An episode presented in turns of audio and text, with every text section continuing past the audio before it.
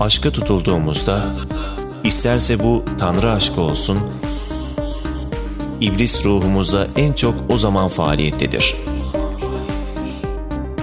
Çünkü şeytana bizi saçlarımızdan yakalama olanağı veren,